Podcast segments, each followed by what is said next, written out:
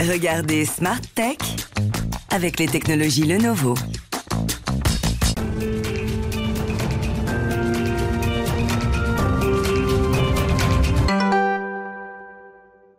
Bonjour à tous, bienvenue dans Smart. Alors que euh, l'offensive reprend de plus belle sur le flanc est de l'Ukraine, comment s'organisent les deux camps sur le front du numérique? On en parle dans l'interview avec mon invité Adrien Merveille qui travaille pour Checkpoint et qui euh, est une entreprise de la cybersécurité qui surveille tout particulièrement le réseau de messagerie Telegram. Il nous dira quelles sont euh, les activités relatives au conflit sur ce réseau. Et puis à la une de Smart on continuera de parler de l'Ukraine et de la Russie, mais là pour aborder la question des crypto-monnaies, on verra, on débattra ensemble de la place qu'elles ont prise au sein du conflit. Plus de 100 millions de dollars de dons ont été collectés via la blockchain. On parle de preuves que les cryptos peuvent sauver des vies. C'est surtout l'assurance qu'elles tiennent aujourd'hui une place majeure au sein des enjeux géopolitiques. Et puis on retrouvera notre rendez-vous avec le coach startup. Il nous expliquera pourquoi il est important de s'entourer de mentors. C'est même une des clés de réussite dans ces projets. Mais tout de suite, donc c'est le moment de l'interview. On revient sur le front, mais le front du numérique avec euh, ce qui se passe en ce moment sur Telegram.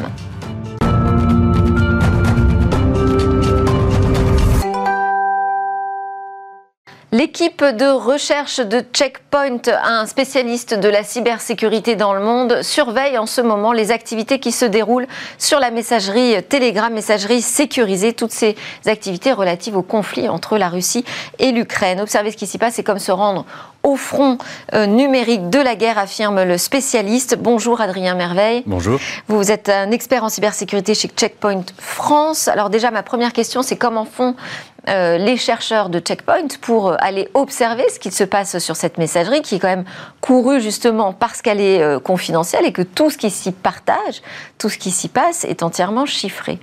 Tout à fait. je pense que la, première question déjà qu'on peut se poser, c'est pourquoi Telegram est, est, quelque chose de tant utilisé euh, dans, ce conflit Parce qu'on compare effectivement un front euh, numérique du. Alors, ça, ça sera effectivement une question. Et moi, déjà, c'est comment on fait pour aller observer l'activité sur une messagerie qui est ultra confidentialisée, ultra confidentielle, pardon, puisqu'elle est entièrement chiffrée. Tout à fait. Alors, il y a un certain nombre de groupes qui existent et on monitore euh, ces groupes de par des mots-clés qui sont associés au conflit Ukraine, un peu comme des hashtags si vous voulez, et on va regarder euh, l'activité qui sont proposées sur ces groupes au travers de recherches de, mots comme ça, également à l'intérieur des groupes. Donc c'est de l'infiltration? Tout à fait. Vous infiltrez des groupes euh, qui, affichent, qui sont publics, voilà, qui affichent euh, avoir des activités liées au conflit entre la Russie et l'Ukraine. Exactement, qui sont des groupes de, discussion, comme on pourrait avoir des groupes sur d'autres types de réseaux. Alors, il y en a énormément, et ce qui est notable, c'est qu'on a vu une augmentation de ce nombre par 6 le, dans les premiers jours du conflit. Et on trouve les deux camps, je le disais. Tout à fait. Avec euh, plus ou moins d'importance d'un côté ou de l'autre? Euh, alors, dans notre entourage, on voit beaucoup plus de pro-Ukraine que de pro-Russe, mais effectivement, il y a les deux camps qui se sont un petit peu organisés. Et puisqu'on parle de, de cybermenaces, euh, on a vu aussi les, hackers s'organiser aussi et prendre euh, position dans, le conflit, et même parfois sur des groupes qui n'avaient pas forcément de tendance politique, en tout cas. Alors, c'est effectivement un point intéressant, parce que pourquoi est-ce que vous allez observer ce qui se passe en ce moment sur Telegram? C'est parce que euh, vous parlez d'un front numérique, parce que c'est aussi une cyberguerre qui s'y joue? Exactement, en fait, euh, si vous voulez, de par la confidentialité et l'intégrité que propose Telegram, on a vu euh, un mouvement du dark web vers Telegram qui est beaucoup moins complexe à utiliser, qui est beaucoup plus accessible et qui garantit un anonymat et, euh, une confidentialité de, ce qui s'y passe. Donc en fait, on voit un certain mouvement du dark web vers Telegram et donc on a aussi parmi les groupes qu'on observe sur l'Ukraine vu des groupes qui s'orientent vers de la coordination d'attaques dans un camp comme dans l'autre, hein, bien sûr. Et si vous pouviez nous donner un aperçu de euh, ce qui s'y déroule? Dans Telegram? Oui. Alors, on, par en rapport, avec le conflit, hein, on a vu trois, euh, trois types de groupes majeurs. Le premier, c'est des groupes euh, très grand public qui sont plutôt autour de la discussion. Le problème qu'on a autour de ces groupes, c'est qu'il y a de, l'information qui transite et qui n'est pas forcément de l'information qui est vérifiée, qui est certifiée, et euh, les sources sont parfois euh, douteuses, on va dire. Euh, le deuxième type de groupe, c'est ce que je vous disais. Donc ça, c'est de la désinformation avec des milliers de messages. Exactement, avec un des, des nombres d'utilisateurs gigantesques. Ça, c'est aussi un des critères de Telegram, c'est que vous n'avez pas de limite dans le dans le nombre de personnes pouvant appartenir à un groupe. Donc n'importe qui peut rejoindre un groupe public et on ne sait pas quel type d'information transite sur, euh, sur ce groupe. en fait, c'est devenu une alternative presque à Twitter. C'est un média, exactement. On peut comparer ça un petit peu euh, à Twitter avec des, groupes qu'on suit comme on s'abonne à, à quelqu'un et on reçoit euh, les messages, mais n'importe qui peut poster les messages dans un groupe. Deuxième type d'activité? Le deuxième type d'activité, c'est ce que je vous disais, c'est tout ce qui va tourner autour de coordination d'attaques. Donc là, c'est plutôt euh, des, euh, des, hackers, des passionnés d'informatique, des, des, des, gens qui vont prendre parti dans des attaques qui sont synchronisées au travers de groupes Telegram.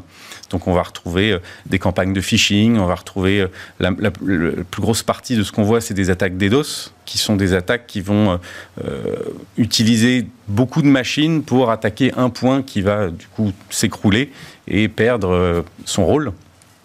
Et, ça, euh, ces attaques, euh, donc c'est des attaques assez classiques hein, dans le monde de la cybercriminalité, mais là, ce sont des attaques vraiment qui visent des entreprises russes ou des entreprises ou des organisations ukrainiennes. Et qui sont coordonnées euh, au travers de Telegram. Et ça, vous avez vu cette activité augmenter de manière significative? Tout à fait. Par exemple, pour vous donner un chiffre, sur le, sur le conflit Ukraine-Russie, on estime à entre 20 et 25% des groupes qui sont dans ce but-là. Est-ce qu'on sait qui sont les commanditaires ou qui on peut retrouver derrière ces groupes? Alors, on ne peut pas savoir qui ils sont puisque Telegram garantit une certaine anonymité. anonymisation, anonymisation merci. Euh, pour s'inscrire sur Telegram, euh, il suffit d'une carte SIM, donc on peut acheter une carte SIM qui n'est pas euh, à notre nom, et, et un pseudo. Voilà, il ne faut rien de plus. Une fois qu'on a ça, on peut être sur Telegram, être actif, faire des choses. Donc c'est très dur de retracer euh, le, qui a posté quoi. Et, donc c'est pour ça que aussi on observe cette euh, migration du dark web vers Telegram. Alors, quel est l'intérêt pour euh, une entreprise de la cyber de, surveiller ce qui s'y passe si on ne sait pas finalement qui se trouve derrière ces groupes? Quels sont vos moyens d'action? Alors, nous, notre rôle primaire, ça va être de protéger les clients euh, qui achètent nos technologies pour se protéger. Donc on a des équipes chez nous, hein, qui sont euh, les équipes de Checkpoint Research, qui sont des ingénieurs RD qui monitorent un petit peu cette activité, dans le but de trouver des choses qui vont nous amener euh, à développer des protections. Donc, par exemple, on sait qu'il y a beaucoup d'attaques qui sont coordonnées. Si on détecte des, nouvelles signatures, des nouveaux types de, choses malveillantes qui vont transiter, on va pouvoir nous créer les défenses pour protéger nos clients contre ce type. Donc ça vous permet d'avoir un coup d'avance sur, euh, sur les risques, on va dire. Est-ce que ces, ces, attaques qui sont coordonnées via Telegram, donc un peu plus grand public, on va dire quand même que le dark web, vous l'avez même dit vous-même, c'est plus simple d'utilisation, est-ce qu'elles ont la même efficacité? Alors oui, parce que c'est pas est-ce qu'il faut se méfier la de façon dont on l'organise, c'est l'arme qu'on va utiliser dans l'attaque qui va être dangereuse ou moins dangereuse, et, et ça malheureusement on peut pas le, on peut pas trop l'anticiper. Il y a des techniques d'attaque qui vont être utilisées dans, le, dans Telegram qui ne sont pas forcément, on, ne sait pas l'arme derrière qui, est réellement utilisée. On parlait aussi de la, de la, confidentialité des utilisateurs de Telegram. Et Telegram, c'est une application euh, d'origine russe. Est-ce que ça, ça pose euh, un problème de sécurité en soi pour les utilisateurs? Étant donné le contexte. Hein. Étant donné le contexte, écoutez, euh, la question peut se poser, vous avez raison. de mon point de vue, elle n'est pas forcément très pertinente. Effectivement, c'est une personne russe qui a créé le, média qui permet euh, de faire circuler les informations, mais les informations sont confidentielles et chiffrées. Donc même euh, Telegram ne peut pas avoir accès à ces, euh, informations-là. donc je, ne pense pas. Si vous deviez donner des conseils quand même aux utilisateurs de Telegram aujourd'hui Alors, le premier conseil. tout le monde n'a pas envie de participer à des cyberattaques. Non, bien sûr. Après, c'est pas parce que vous êtes inscrit sur Telegram que vous allez être une cible. Euh, le premier conseil, c'est personnellement, c'est bien se poser la question de quelle est la source de ce qu'on lit. Est-ce que l'information est réelle ou est-ce qu'elle a pu être euh, détournée? Euh, Il y a aussi un, un, usage de Telegram qui est l'appel aux dons. Parmi ces dons, on a des arnaques qui ne sont pas forcément des vrais sites de dons pour la raison qu'elle appelle au don. Et donc, il faut bien faire attention à ce qu'on utilise comme moyen de paiement, et en particulier sur ce type de, médias, on peut vite tomber dans, dans, des, dans de l'escroquerie. Alors ça, on va en reparler euh, juste après euh, votre interview, puisqu'on aura un talk sur les crypto-monnaies, le rôle qu'elles jouent justement dans les, appels aux dons. Euh, plus précisément, est-ce que vous travaillez avec les autorités en fonction de ce que vous surveillez? Vous êtes un peu spectateur de la naissance du, du cybercrime qui est lié au conflit. Avec qui est-ce que vous travaillez? Est-ce qu'il y a des opérations qui sont menées, des cyberattaques qui peuvent être même contrées? Alors, on les contre au travers de nos technologies. Hmm, comme je vous l'ai dit, nos, clients. Vous m'avez parlé de vos clients, mais est-ce qu'il y a des collaborations avec les autorités alors, Ukrainiennes, russes, européennes? Euh, alors ça, je ne saurais pas vous répondre parce que c'est euh, confidentiel et, euh, et je n'ai pas l'information. Merci beaucoup Adrien Merveille, expert en cybersécurité pour euh, Checkpoint France, euh, pour nous avoir euh, ouvert les yeux sur ce front numérique autour du conflit Russie-Ukraine. C'est l'heure de notre talk. On continue avec cette actualité. On va parler du recours aux crypto-monnaies. Les cryptos ont prouvé qu'elles euh, sauvaient des vies grâce à leur facilité d'usage. C'est le tweet qu'a épinglé sur son fil le vice-ministre ukrainien chargé de la transformation numérique, Alex Borniakov. On va décrypter ensemble en plateau et avec euh, un intervenant à distance ce rôle des crypto-monnaies, crypto-actifs dans le conflit qui oppose la Russie et l'Ukraine avec moi. Donc, euh, en plateau d'abord, Stanislas Barthélémy, consultant dans l'équipe blockchain partner de KPMG qui regroupe des experts pluridisciplinaires, tous euh, passionnés évidemment par les technologies de web décentralisées. À côté de vous, Stanislas Mako, qui est le fondateur président de CalArt, plateforme française qui euh, veut lever les barrières techniques au développement des NFT, mais aussi aux transactions sur la blockchain. Et nous avons en visio connecté avec nous Charles Kremer, cofondateur de The Blockchain Group, directeur général aussi de sa filiale, la blockchain XDev. Bonjour à tous les trois. Euh, Blockchain Group, juste pour préciser, euh, c'est une société, euh, la seule d'ailleurs, cotée en France, spécialisée dans la technologie blockchain. Donc trois grands spécialistes. On va commencer d'abord avec le consultant KPMG, Stanislas Barthélémy. Ces monnaies numériques, elles se sont particulièrement euh, illustrées dans les appels aux dons. On parle de plus de 100 millions de dollars hein, qui auraient été euh, euh, collectés depuis le début du conflit en février. pourquoi ce recours à la monnaie numérique pour l'appel aux dons? Parce qu'en temps de conflit, en l'occurrence ce qui se passe aujourd'hui en Ukraine, c'est pas si évident que ça de faire des transferts transfrontaliers avec les systèmes bancaires traditionnels.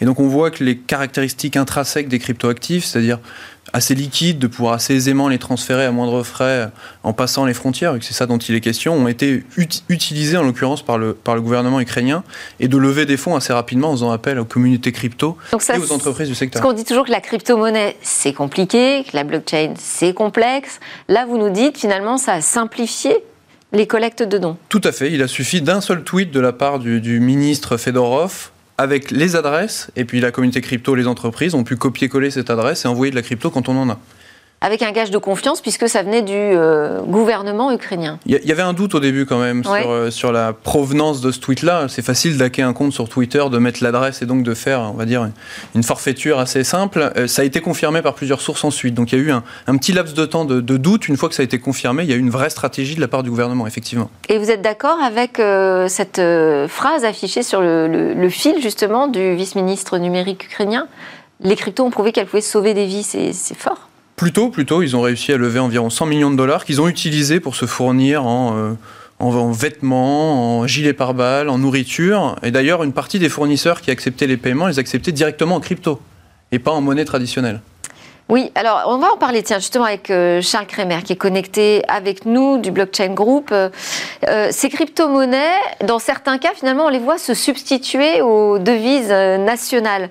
Mais en même temps, elles se sont quand même révélées assez incapables de se substituer aux grands échanges internationaux. Quelle est votre analyse là-dessus? Alors, ouais, je pense effectivement, il y, a, un certain engouement aux, crypto, aux crypto-monnaies euh, dans le cadre de cette crise ukrainienne, mais en fait, euh, on ne peut pas non plus dire que euh, les crypto-monnaies ont remplacé, ont substitué finalement l'usage du cash, simplement parce qu'en en, réalité, le cash reste nécessaire en temps de guerre, ne serait-ce que pour émettre de la dette, ne serait-ce que pour de, de alimenter la chaîne d'approvisionnement, finalement, aujourd'hui, ça, ça, se fait à l'aide de cash. Donc, en fait, c'est quand même relativement compliqué. Et là, on voit aussi la, limite, finalement, de l'utilisation de crypto-monnaies. C'est évidemment d'utiliser des crypto-monnaies dans le, dans le, évidemment, la la, vie du quotidien, donc euh, la chaîne d'approvisionnement, et donc en, en plus forte raison, j'ai envie de dire, en temps de guerre, où finalement on peut aussi se poser la question finalement parfois de la stabilité de, de, de systèmes finalement euh, euh, énergétiques, électriques qui font finalement sont sous-jacents au fonctionnement des crypto-monnaies. Donc finalement on est aussi peut-être plus rassuré par l'utilisation du cash. Donc donc je dirais que le, les crypto-monnaies ont été ont eu, il y a eu un un, petit, léger engouement, mais ça reste quand même assez marginal. Je pense si on prend le montant total des dons qu'on a eu qu'ont eu l'Ukraine, finalement, le, les crypto-monnaies, le montant total en, crypto-monnaie est assez marginal. Et puis, dans le cas d'utilisation, euh, au final, des, du cash ou des crypto-monnaies, finalement, le, temps de guerre fait, le temps de guerre fait que, finalement, le, cash est, encore plus, euh, reste, finalement, la monnaie de référence par rapport aux crypto-monnaies pour les raisons que j'ai pu, pu évoquer. Quand vous dites le cash, vous voulez dire le système bancaire euh, classique, traditionnel. Hein. Effectivement, parce que la crypto-monnaie aujourd'hui, c'est encore très peu connecté au monde, au monde réel, en réalité. Et donc, euh, en, plus forte raison, en temps de guerre, on a besoin de, de, bah, de faire, de faire euh, fonctionner la chaîne d'approvisionnement, de, voilà, d'accéder à des, à des biens et des services relativement simples. Et, et aujourd'hui, c'est des choses qui sont malheureusement pas possibles avec des crypto-monnaies. Donc, en fait, le fait est que finalement l'État ukrainien lui-même, même si finalement il va essayer autant que possible d'avoir des, dons à travers des crypto-monnaies, il va pas s'en priver bien évidemment. Le fait est qu'il a besoin d'émettre de la dette, ce qui est évidemment, beaucoup plus compliqué en crypto-monnaie, et euh, les, habitants euh, qui sont déjà, je pense, relativement peu éduqués aux crypto-monnaies, c'est peut-être pas le moment pour eux de s'éduquer quand il s'agit finalement de subvenir à ses propres besoins. Donc, donc, faut aussi regarder, je pense, la, la vision globale de la situation. Donc, il y a eu un effet, un effet positif, un engouement, la transparence, euh, aussi le fait que ce soit beaucoup plus simple finalement de, de, euh, de faire des dons parce qu'on passe, on passe peut-être à, travers le, le, système banque, des systèmes bancaires qui peuvent aussi faire défaut dans, dans, ce cas de figure-là. Mais pour la vie du quotidien, il y a plus forte raison en temps de guerre, c'est bah, si on pourrait dire le cash, euh, cash is king, quoi. malheureusement, malheureusement, je ne sais pas si c'est heureusement, malheureusement, c'est la réalité. Donc c'est une vision assez contrastée finalement de la manière dont les crypto-monnaies et actifs ont pu être euh, mis en lumière. Quelle est votre analyse sur ce sujet? On a vu quand même que ça avait une résonance euh, politique forte, hein, l'utilisation de ces, ces, monnaies numériques. Moi je trouve que l'utilisation des crypto-monnaies a une a une puissance géopolitique au final et devient un outil euh, pour les gouvernements pour pouvoir euh, réagir. Euh, je crois que dans les, en termes de statistiques, il y a à peu près 10% des Ukrainiens qui sont sensibles aux crypto-monnaies ou qui en ont. C'est à peu près la même chose aussi du côté de la Russie. La Russie aussi... Il y a un niveau de sensibilité qui a dû, j'imagine, augmenter, Stanislas Mako, dans le temps Oui, pour moi, elle, elle a augmenté et, et, on a vu qu'aussi il y avait une augmentation des transactions au début de la guerre, de, notamment du côté russe, en termes de, de conversion de, de roubles en Bitcoin. Et, euh, et je pense que c'est pas pour rien. Euh, il y, a, y, a, quand même une facilité d'accès à cette crypto-monnaie qui est peut-être presque plus facile que l'or. Enfin, aujourd'hui, derrière son ordinateur, on peut acheter du Bitcoin. Je pense que pour aller acheter de l'or, c'est plus difficile.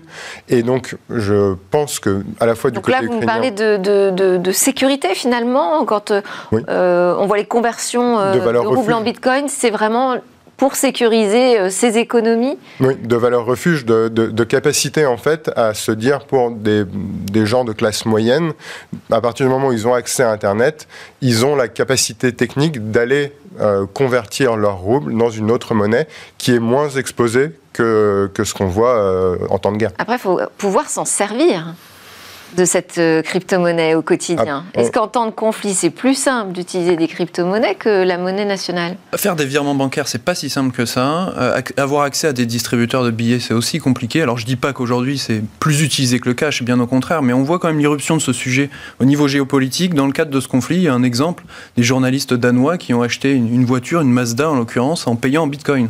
Donc on commence à avoir des usages et c'est ça qui est assez intéressant, assez nouveau. Alors justement, oui, c'est l'émergence d'usages qu'on n'avait peut-être pas prévu aussi. En fait, les usages sont assez infinis, euh, je pense, pour le coup. Il y a, il y a vraiment tout un, un, certain nombre de cas d'usage qu'on voit même avec le cash et en fait on, on s'en rend pas forcément compte. Je reprends le terme cash du coup, mais en fait oui, avec les monnaies cash, fiduciaires, pas très, avec, avec euh, les monnaies fiduciaires et donc avec l'euro, le, le, dollar et on va dire les, les monnaies étatiques, euh, on, on, a déjà des cas d'usage qui sont qui sont exceptionnels et en fait on retrouve les mêmes cas d'usage avec les crypto-monnaies. C'est juste qu'on les avait oubliés. En, fait, ils sont tellement certains, ancrés dans notre ont usage pris, courant. D'autres pas. Quand je parlais des échanges, des grands échanges internationaux, la Russie n'a pas utilisé euh, la crypto-monnaie pour cela. Non, mais ils, ont, ils ont indiqué avoir un intérêt pour euh, utiliser le Bitcoin comme moyen de faire du paiement transfrontalier, notamment sur les livraisons énergétiques. C'est le cas d'ailleurs d'un député, on va dire, éminent à la, à la Douma qui dit qu'avec les pays qui n'ont pas fait de sanctions, j'insiste là-dessus, qui n'ont pas sanctionné la Russie, je pense à la Turquie, à d'autres, qui pourraient utiliser le Bitcoin comme moyen de paiement. Donc ça l'est pas encore, mais on, a cette esquisse-là qui est quand même assez nouvelle. Alors, on va parler justement, on va commencer à rentrer dans, ces sanctions. On a les principales plateformes euh, d'échange de crypto-monnaies qui ont plutôt suivi les recommandations euh, internationales. Si je cite Coinbase ou Binance, euh, ils ont accepté en fait d'appliquer les sanctions et, je dirais, de, cibler en particulier certains oligarques russes en les excluant de, de ces plateformes. Comment est-ce que vous voyez-vous euh, cela se traduire? Est-ce que ça a eu un impact sur les transactions en crypto-monnaie? Et quelles sont les conséquences euh, pour les plateformes qui ne respectent pas ces sanctions? Est-ce qu'elles sont elles-mêmes pénalisées? Je vous, pose la question, pardon, euh, Charles Kremer. Ah pardon, excusez-moi. Alors, euh, j'ai pas le sentiment qu'il y ait eu euh, effectivement un, impact euh, assez, euh, assez significatif sur, le, sur le, les volumes des transactions et sur le montant des cours liés à ces, à ces. Je pense que ce que je voulais dire, c'est qu'on voit finalement, par rapport à ce que vous dites, c'est qu'on voit finalement il y a une certaine forme de recentralisation. C'est qu'en fait, on aurait pu dire finalement avec, avec les crypto-monnaies, la blockchain, euh, bah, tous ces acteurs-là, les oligarques, on, finalement, ça aurait été un moyen pour eux d'échapper finalement à, ces, acteurs centralisés qui pourraient justement les, bannir du système du système traditionnel. Et finalement, on retrouve cette, cette forme de centralisation avec des plateformes d'exchange type Coinbase ou Binance qui finalement permettent à ces États finalement d'avoir une certaine, une certaine forme de, de, de contrôle. Donc, euh, donc effectivement, ils, sont, ils vont s'exposer, euh, d'une manière ou d'une autre, si elles ne respectent pas euh, euh, ces, ces, obligations, elles vont s'exposer, j'imagine, à, à, des, à des contrevenants. Donc, je pense que c'est ça qui est important, c'est que le, la blockchain reste complètement décentralisée, les crypto-monnaies, il y a effectivement, on peut tout à fait aussi se passer de, de plateformes centralisées comme celle dont on vient de parler, mais il n'en reste pas moins que c'est quand même celle qui aussi prévalent aujourd'hui, et, et euh, voilà, elles ne permettent pas, elles n'ont pas permis, en l'occurrence, à, ces oligarques de bah, d'échapper à voilà, d'échapper à ces euh, est-ce qu'on est, sûr de ça? Est-ce qu'on est capable de contrôler justement le respect des sanctions internationales auprès des plateformes d'échange en crypto-monnaie? Ce sont des entreprises qui ont pignon sur rue et qui, sont, qui ont parfois des licences pour, pour proposer leurs services et qui sont sujettis à des obligations en matière de contrôle du client, know your customer, etc. Et donc il y a vraiment ce contrôle qui est fait en interne de, de respecter les listes de sanctions, notamment des États-Unis. On prenait l'exemple tout à l'heure de Coinbase. Coinbase utilise les, on va dire, les listes des États-Unis. Les États-Unis, d'ailleurs, sur certains oligarques, avaient déjà flagué quelques adresses en crypto-monnaie. Ce qui fait que Coinbase ne permet pas les dépôts ou la création de comptes de ces personnes-là. Donc je suis assez en phase avec cette histoire de, recentralisation. En réalité, c'est qu'il y a des nouveaux intermédiaires et ces intermédiaires étant régulés, ils doivent respecter les règles. Et finalement, ça fait euh, rentrer tout ce monde de la blockchain, des crypto-monnaies, dans le rang du système euh, bancaire classique, financier classique. Je pense que ça permet quand même aussi de, faciliter les échanges transfrontaliers et euh, on voit par exemple la Russie qui a été exclue du système euh, SWIFT. Il est probable que le Bitcoin permette quand même de, faire des échanges de manière plus simple euh, que, que qu'avec le système SWIFT. enfin, sans le système SWIFT. Donc, vous voulez dire que ça n'a pas vocation à, contourner les sanctions, mais dans la pratique, c'est tout à fait possible d'utiliser le Bitcoin euh, pour contourner ces sanctions. Oui, d'autant plus qu'on n'est pas forcément, comme disait Charles, on n'est pas forcément obligé d'utiliser ces plateformes centralisées. Elles sont là et elles, sont, elles simplifient forcément les échanges. Elles permettent d'ailleurs de faire des échanges aussi en monnaie fiduciaire à côté et donc de pouvoir convertir par exemple en dollars et donc de pouvoir acheter euh, du pétrole ou je ne sais quelle ressource, voire des armes. Mais euh, elles ne sont pas obligatoires elles peuvent très bien ne pas être utilisées. On peut utiliser des plateformes qui sont plus petites, euh, qui, elles, échapperaient peut-être au contrôle.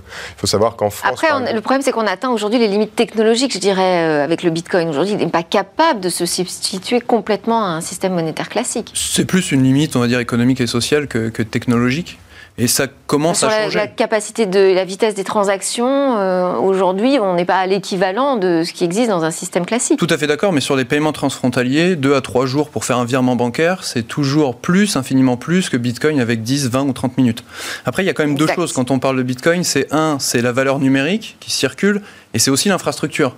Et donc l'infrastructure, c'est ça qui est utilisé aujourd'hui, c'est une infrastructure de paiement. Vous voulez réagir là-dessus, sur le fait que ces, ces crypto-monnaies permettent, dans la pratique, de contourner euh, les sanctions, Charles Crémer? Alors, en, théorie, elles permettent, mais comme on l'a dit, effectivement, aujourd'hui, la majeure partie des, échanges, même en crypto-monnaie, restent, euh, euh, on va dire, gouvernés par des plateformes centralisées qui sont comme, euh, comme le disait Stanislas, qui sont soumis à les mêmes règles, euh, particulièrement ces sociétés qu'on pignon sur rue, comme ça a été dit, aux mêmes règles que, les autres. Donc, euh, effectivement, elles le permettent, elles le permettent en théorie, sauf qu'en réalité, euh, ça, reste extrêmement difficile. Et euh, finalement, elles, euh, j'ai- euh, on a pu voir qu'il y a un certain nombre d'oligarques qui ont pu euh, utiliser finalement les crypto-monnaies pour détourner finalement le détourner euh, de ces, ces interdictions dans le cadre de l'achat notamment de biens immobiliers euh, à, à Dubaï. Donc on voit que là un, un certain nombre de- d'usages possibles, mais en fait ces usages possibles elles sont elles sont possibles dès lors que euh, on a cette possibilité d'utiliser ces crypto-monnaies en dehors du système euh, finalement de, du, du, bah, du système de la blockchain. C'est-à-dire dans dans le monde physique acheter des vrais biens. Et en fait, ça montre bien cette situation qu'on vit actuellement, euh, la, crise ukrainienne. Finalement, ça montre bien l'état des lieux d'où on est finalement les crypto où en sont pardon les crypto-monnaies et la blockchain. Ça reste encore une majeure partie finalement euh, euh, des, véhicules d'investissement, pas forcément de spéculation, hein, mais des véhicules d'investissement, et pas forcément des véhicules encore aujourd'hui qui servent des, des, des, des, cas d'usage, on va dire, en- du quotidien et, et, et utilisés par, par tout à chacun. Et je pense que ça le montre bien, ça montre bien les, ses forces, mais ses limites actuelles. Et alors, qu'en qu'en serait-il si on était face à un rouble numérique? Est-ce que la situation serait, serait différente? Est-ce que la Russie pourrait euh, gagner davantage d'autonomie par rapport au, au- au système financier mondial? Pas nécessairement, puisque Si quand c'était on- une monnaie nationale numérique qui était installée une monnaie nationale numérique qui pourrait circuler sur blockchain si ça si c'était permis. Euh, ce qui n'est pas encore le cas aujourd'hui, c'est pas vraiment une monnaie internationale le rouble.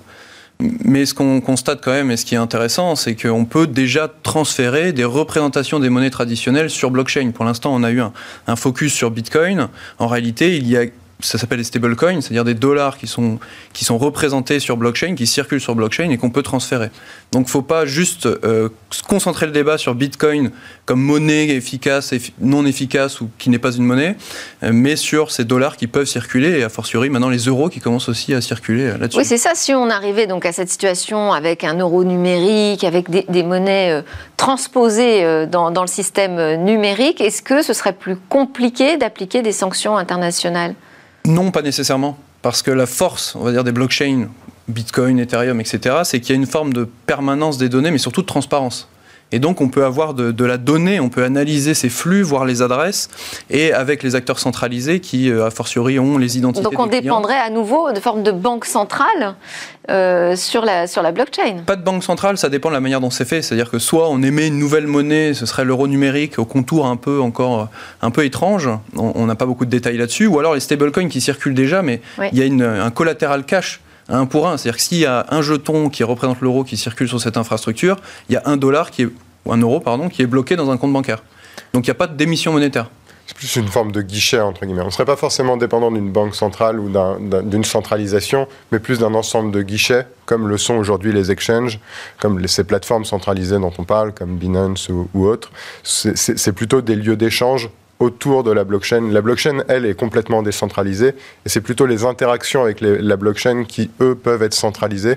Donc il y a, il y a quand même plus de, il y a plus d'interactions possibles, plus de plateformes possibles, plus de points de connexion qu'un- qu'une unité centrale qui. euh, Et donc plus, plus de possibilités éventuellement de détourner euh, certaines décisions.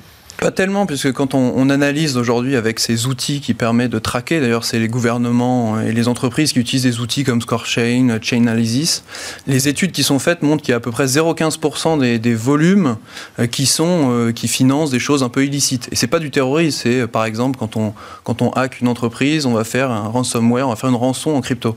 Donc aujourd'hui, enfin théoriquement pourquoi pas, mais il faut faire toujours la dichotomie avec la pratique. Aujourd'hui, on ne constate pas tellement d'utilisation, plus a fortiori que les monnaies traditionnelles. Alors, euh, je voulais aussi revenir sur la question des dons. Donc, on a dit que les, crypto-monnaies avaient été massivement utilisées euh, à cette occasion pour les appels euh, aux dons, en tout cas avec succès. Est-ce que le NFT, puisque vous, vous êtes plutôt dans l'incitation à une nouvelle forme de transaction au travers de, de NFT, retrouver de la valeur avec le NFT, notamment dans l'art et, et, euh, demain, est-ce que vous imaginez que euh, le NFT puisse devenir vraiment la monnaie d'échange euh, centrale, je dirais, sur l'appel aux dons pour toutes les organisations, les ONG en cas de crise? Alors, c'est pas forcément une unité d'échange, c'est plus un objet qu'on pourrait acheter pour lever des fonds. là, par exemple, ce week-end, il y a eu 25 000 NFT qui ont été mis en vente pour lever des fonds au profit de l'Ukraine. Il y a eu des artistes aussi qui ont fait des œuvres et qui les ont mis en vente au profit de l'Ukraine. Et l'idée, c'est en fait que... Qu'est-ce que ça change? Ça change que ça crée un nouveau, une nouvelle forme d'actif qui peut être vendu, qui peut être aussi euh, généré euh, relativement facilement. Là, par exemple, les 25 000 NFT qui ont été mis en vente ce week-end sont les citoyens du monde. Et donc, c'est 25 000 personnages qui ont été générés aléatoirement. Donc, techniquement, artistiquement, ça n'a pas forcément pris énormément de temps à faire, parce que j'imagine que si on avait demandé à un artiste de créer 25 000 personnages, ça aurait été assez compliqué. Euh, mais euh, le, but de cette cause fait qu'on on peut se sentir, on peut vouloir acheter un NFT, même si cette représentation n'a pas été faite par un artiste, c'est un peu comme si on achetait le, petit sticker de la Croix-Rouge quand on a le, sticker qui est posé sur notre voiture à un feu rouge. Mais en fait, on peut acheter cette représentation qui est dématérialisé. Donc ça mobilise davantage Ça mobilise potentiellement beaucoup plus de gens, parce que pour reprendre l'exemple de la Croix-Rouge, quand ils doivent mobiliser leurs bénévoles pour aller euh, faire des, demandes de dons au feu rouge, quand ils organisent leur week-end de dons, je n'imagine pas la logistique de cette opération, mais elle doit être gigantesque. Et au final, les gens touchés ne sont que ceux qui s'arrêtent au feu rouge. L'avantage d'être sur Internet et d'être avec des NFT, c'est que potentiellement on touche tous les internautes, en tout cas tous ceux qui ont de la crypto-monnaie, ou si on passe sur CalArt, on peut fonctionner en euros ou en dollars. Euh, et, euh, donc on a une audience qui est beaucoup plus large, et en même temps on a aussi des potentiels de création qui sont tout aussi larges. Donc en fait on a vraiment toute une nouvelle zone qui s'ouvre. Alors, on avait en, début d'émission une interview avec un, expert cybersécurité de, Checkpoint euh, qui nous dit aussi sur, autour de ce conflit, sur les appels aux dons, il y a beaucoup d'arnaques, il y a beaucoup de faux appels aux dons. Alors, comment est-ce qu'on peut s'assurer, vous qui êtes des spécialistes de, la blockchain, comment est-ce qu'on peut s'assurer que ces dons iront bien aux personnes auxquelles on a décidé de donner?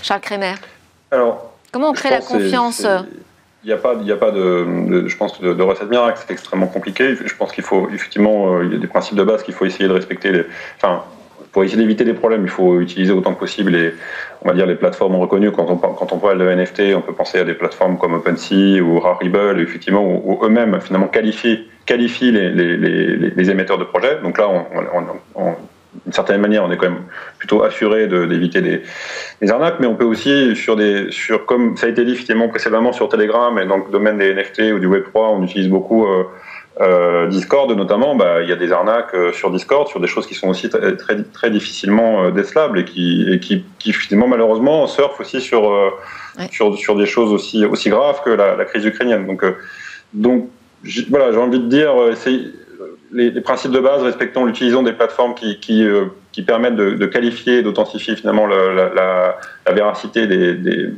et l'authenticité des, projets d'édition NFT, c'est comme ça qu'on va éviter. Trouver le bon tiers de confiance. Stanislas Mako, vous vouliez réagir Exactement. Oui, et, enfin, pour, pour, aller dans le même sens, on le voit par exemple au sujet de l'Ukraine. Stanislas, tu disais qu'au début, il y a eu quand même eu un temps où on s'est dit, mais est-ce que le compte Twitter ne s'était pas fait hacker? Parce que c'était vraiment le compte Twitter de l'Ukraine qui disait euh, faites-moi des dons euh, au travers de ces adresses. Et, au début, il y a eu un temps de flottement et les informations ont été confirmées par différents euh, membres du gouvernement ukrainien, comme quoi oui, cette information était vraie. Et il y, a, y, a, toujours effectivement cette crainte de se dire est-ce qu'on n'est pas en train de se faire arnaquer?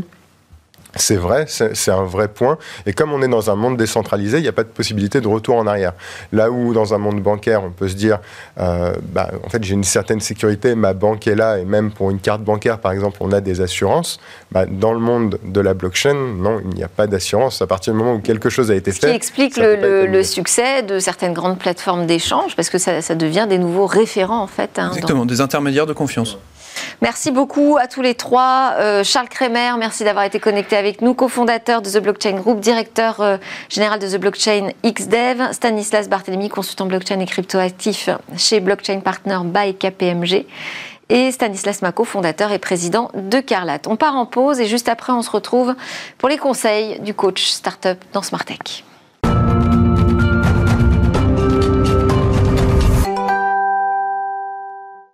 Vous êtes bien de retour sur le plateau de Smart Tech, l'émission qui s'intéresse au monde du numérique et de l'innovation. Ici, on fait des découvertes et aussi on se pose beaucoup de questions. Mais là, c'est l'heure du coach startup. C'est un rendez-vous qui nous donne des conseils. Aujourd'hui, il est incarné par euh, Alexandre Bonetti, fondateur de Simple et Beau, qui permet aux petites entreprises d'être visibles ou de développer leur activité grâce à Internet. Bonjour Alexandre Bonetti. Bonjour Delphine. Alors, notre sujet du jour, c'est s'entourer de mentors. Vous allez nous expliquer pourquoi c'est une des clés pour réussir. Effectivement, c'est un sujet qui me tient à cœur, puisque euh, ma propre entreprise ne serait pas du tout là où elle est aujourd'hui sans euh, son réseau de mentors. Alors Delphine, est-ce que vous connaissez Jim Rohn alors un petit peu de loin, je connais une citation de lui, eh ben, qu'il faut travailler plus dur sur soi que sur son job. Eh ben, je vais vous en apprendre une deuxième. Euh, et cette citation, c'est Nous sommes la moyenne des personnes que nous fréquentons. Voilà. Et cette phrase, elle est, euh, elle est très juste, euh, puisque en fait, nous sommes déterminés d'une part par notre génétique et d'autre part par notre environnement. Voilà, ça c'est parfaitement logique. Et euh, en fait, cet environnement, euh, il est caractérisé par les personnes euh, qui nous entourent, tout simplement. Et cette grande idée, en fait, elle implique que le directeur, le dirigeant, l'entrepreneur a une obligation, c'est de bien piloter finalement les personnes qui l'entourent pour s'élever. Voilà. Et cette, cette vérité, en fait, euh, elle est également vraie dans bien d'autres secteurs. Par exemple, si on pense euh, aux athlètes olympiques, euh, eh bien, un rituel avant de partir au JO, eh bien, c'est de rencontrer les anciens médaillés pour s'en inspirer. idem pour les mandats politiques, les astronautes, etc. Sauf que l'entrepreneur, lui, il n'a pas une organisation qui va l'aider à rencontrer des mentors. Donc, il doit se, se, prendre en main et créer lui-même, finalement, euh, son, son réseau de mentors.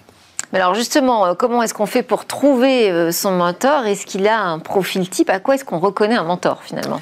Alors, le bon mentor, entre guillemets, c'est déjà quelqu'un qui a du temps quelqu'un qui a de l'avance également sur, sur soi, peut-être quelques années. C'est quelqu'un qui est d'accord pour partager son expérience et c'est quelqu'un qui n'aura pas d'intérêt financier. Puisque la beauté de cette relation entre mentor et mentorer, c'est justement un don euh, de soi, un partage d'expérience désintéressé.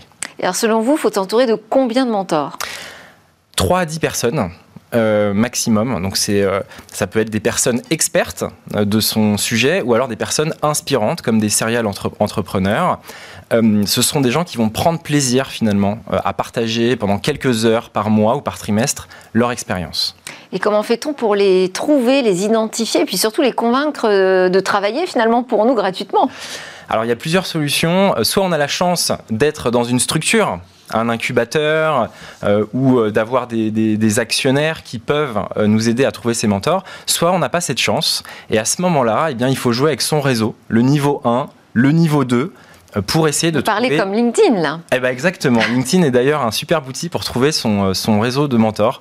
Et si, euh, comme, comme moi au début, certains entrepreneurs n'ont ni incubateur ou ni structure d'accompagnement et pas énormément de réseau, eh bien il existe des méthodes, je, je peux vous en parler, pour développer son réseau de mentors pertinent. Et puis c'est la question aussi qui est bien réussir sa, sélection finalement. Comment est-ce qu'on choisit le bon mentor ou les bons mentors? En six étapes, très simple. Premièrement, vous listez vos enjeux. Donc en fonction de votre projet, euh, vous avez parfois des enjeux techniques, par exemple créer une application mobile, vous pouvez avoir des enjeux commerciaux, je ne sais pas, vendre des abonnements, des enjeux marketing. Ça, c'est la première étape, vous listez vos enjeux. Deuxième étape, vous vous rendez sur LinkedIn et puis vous allez lister une centaine de personnes qui vous inspirent sur ces sujets, qui ont une expertise. Troisième étape, vous allez les contacter une par une, ces personnes, avec un message fortement personnalisé et euh, bienveillant pour leur expliquer en toute transparence euh, votre démarche et votre admiration pour leur parcours. Et vous allez leur proposer, quatrième étape, un déjeuner. Voilà, ah. un déjeuner idéalement proche euh, de, des locaux de cette personne pour minimiser finalement la contrainte que ça va représenter. Cinquième étape, faire un email après ce déjeuner à son mentor pour lui expliquer finalement euh, qu'est-ce que vous en avez euh, retiré, quels bénéfices euh, vous en tirez et quelle roadmap vous allez mettre en place pour appliquer ces conseils. Ah, donc on lui doit des comptes un peu finalement. En fait, on lui doit pas, mais le fait de le faire, en fait, ça donne du sens. Ça donne du sens à sa démarche à lui, qui consacre du temps, et euh, vous partagez finalement votre enthousiasme. Et c'est ça aussi que les mentors viennent chercher. Euh, c'est pas euh, de l'argent, c'est vraiment un retour d'énergie, en fait, en quelque sorte. Et dernière étape, c'est tout simplement refixer des rendez-vous, soit pour le mois suivant, soit pour le trimestre suivant, puisqu'il faut créer ce rituel de, de visite, de rendez-vous réguliers avec ses mentors. Et alors, euh, je disais, comment on fait pour trouver vraiment sa bonne sélection finale? Vous dites 3 10 mentors, mais peut-être qu'on a un réseau qui va nous permettre d'en toucher 20. Et Quels sont ceux euh, qu'on garde? Alors, si on a la chance d'avoir le choix, euh, il y a effectivement, je vous partage mon expérience, quelques critères qui peuvent permettre de trouver des mentors hyper efficaces. Déjà, il faut un bon fit, il faut une bonne entente humaine, puisque l'objectif, c'est de passer un bon moment. Deuxièmement, euh, je vous recommanderais de privilégier les mentors qui ne sont pas trop médiatisés, tout simplement parce qu'ils vont être plus disponibles s'ils ne sont pas déjà euh, vraiment médiatisés. Xavier Niel euh, sera peu disponible, alors qu'il y a énormément d'entrepreneurs qui sont moins médiatisés et très intéressants. Troisième conseil, prendre des mentors qui ne sont pas anxiogènes, qui sont plutôt dans une attitude positive, dynamique, parce qu'on va chercher de l'énergie aussi en tant qu'entrepreneur. Par ailleurs, il faut un mentor qui est franc, qui est direct. Euh, pourquoi? Parce que parfois, en tant qu'entrepreneur, on a besoin de quelqu'un qui nous dit les choses. Nos amis, nos proches euh, oseront peut-être pas euh, nous dire avec un aplomb sans faille qu'on on est en train d'aller dans le mur. par contre, un et ça n'aura peut-être pas le même poids aussi. Exactement, et pas la même légitimité. Il faut également connaître, enfin, attirer des mentors qui connaissent vos enjeux. Euh, donc euh, vos enjeux techniques, vos enjeux de marché, quelqu'un qui a monté une entreprise par exemple dans le même secteur ou sur le même marché, ça c'est extrêmement intéressant. Et on finira par dire que euh, ce mentor, il doit avoir des points communs avec vous, ça facilite la prise de contact, et idéalement 3 à 10 ans d'avance sur vous. Pourquoi? Parce que c'est suffisamment pour qu'il vous apporte de l'expertise, mais suffisamment peu finalement pour qu'il ne soit pas totalement déconnecté de, euh, de la réalité de l'entrepreneur. Bon, on n'a pas temps de tout expliquer, malheureusement, on arrive à la fin de cette émission et peut-être vous avez une lecture, un article à nous recommander. Alors, je vous recommanderais euh, un article euh, que vous pouvez trouver en allant sur Google et en tapant tout simplement comment rencontrer une personne inspirante par mois. C'est dans le blog Tribes et ça donne une méthodologie, des exemples d'emails, de messages LinkedIn que vous pouvez envoyer à vos mentors. Merci beaucoup Alexandre Bonetti, notre coach startup du jour et surtout fondateur de Simple et Beau. Merci à tous de nous avoir suivis, c'était Tech. On se retrouve bien évidemment demain, on continue nos discussions et nos réflexions autour de l'innovation du numérique.